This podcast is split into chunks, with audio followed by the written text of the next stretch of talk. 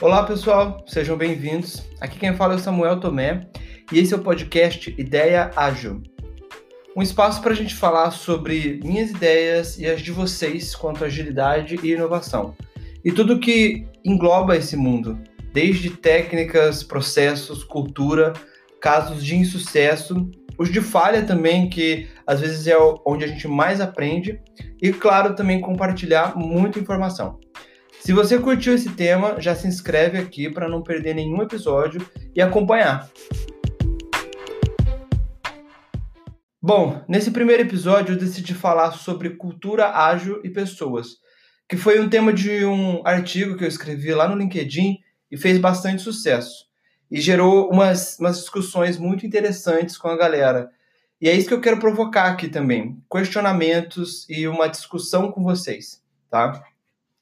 Esse tema é um tema que ainda está muito em alta, por mais que hoje a maioria das empresas de tecnologia já, já estão adotando o modelo de desenvolvimento ágil, a gente vê cada vez mais um crescimento de empresas de outros ramos e até pequenas empresas adotando a agilidade também como uma forma de trabalho.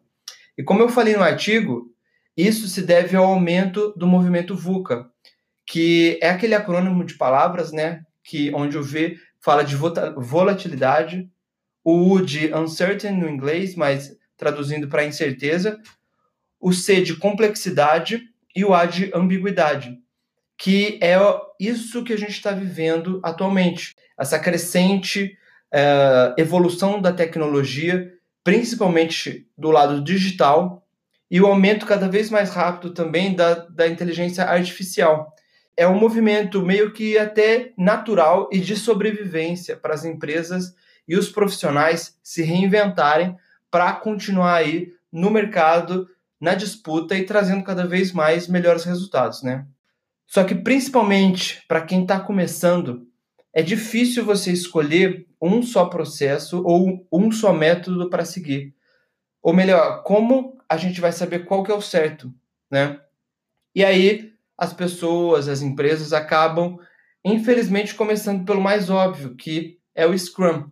E muitas vezes já chamando a empresa de ágil, mudando a rotina, os processos, a forma de entregar e atropelando muitas vezes esses processos, esses passos que são muito importantes para a gente entender o que é de fato agilidade e criando um atrito numa peça-chave do negócio, que são as pessoas que codam, que estão no chão da fábrica, que gerenciam outras pessoas, que fazem de fato a rodinha rodar.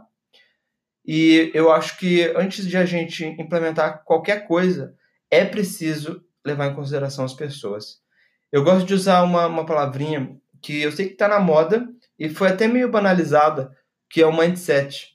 Porque ele existe, é real, e a gente acaba esquecendo dele antes de fazer alguma coisa.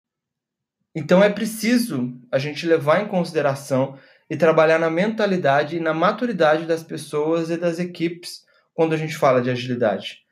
Porque a gente precisa estimular, de certa forma, o aprendizado, mostrar o caminho, dar uns instrumentos, fazer com que as pessoas pratiquem, errem, acertem e só, de fato, implementar o que fazer sentido para as equipes.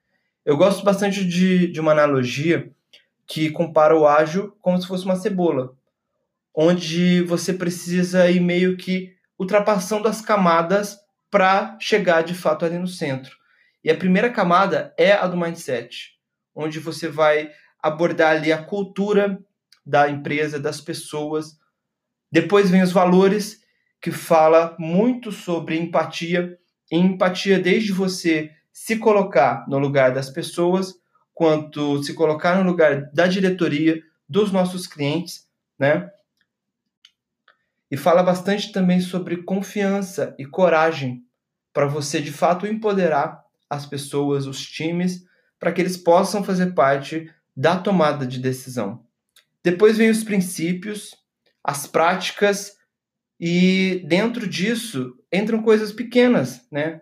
Desde rodar uma reunião diária, uma daily, até você ir elaborando para as ferramentas, que vai desde um Scrum, um Kanban, um Safe, que é uma forma de ágil escalado também, que muitas empresas hoje também vêm utilizando, principalmente empresas que precisam de uma maturidade uh, maior inicialmente, né?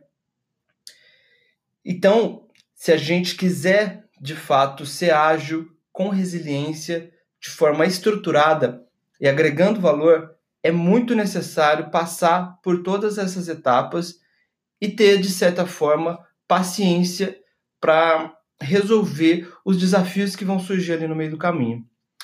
Mas eu sei que muitas vezes a gente não tem tempo, as demandas são sempre para ontem, tudo é crítico, tudo é prioridade. Então, algumas dicas que eu posso dar e que, por vivência, eu sei que ajudam muito a reduzir essa curva de aprendizado é, por exemplo, se capacitar. Invista muito em treinamentos, participe de eventos, converse com as pessoas que já passaram por transformações nas suas empresas, para você entender quais as dores e como eles resolveram aquilo. Leia muito, leia artigos, leia livros, ouça podcasts como esse aqui. e se você tiver realmente interessado para se manter aí ativo no mercado, esses são os passos aí básicos para você, de fato, se atualizar. Para as empresas, capacite as pessoas, ofereça uma estrutura de, de treinamentos, talvez até plataformas online, para que os profissionais possam entender e estar tá próximo a essa transformação, fazer cursos online também. Criem um ambiente realmente saudável e colaborativo para que os funcionários possam se sentir à vontade para pensar, para dar suas ideias, para colaborar no crescimento da empresa como um todo. E aí, no meio do caminho, pratica, pratica, pratica muito, erra também um pouco, quebra cabeça até acertar, porque só assim a gente vai conseguir passar por essas camadas de forma mais rápida, com qualidade e agregando valor. Deixa o ágil se adaptar a você e não o contrário. Beleza?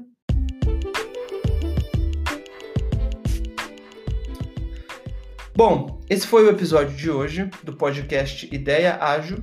Espero que vocês tenham curtido. No próximo eu vou trazer uma convidada para falar aqui com a gente, mas o tema ainda é surpresa, tá? Então fiquem ligados e muito obrigado pelo tempo de vocês. Continue idealizando, mas sempre de forma ágil. Grande abraço.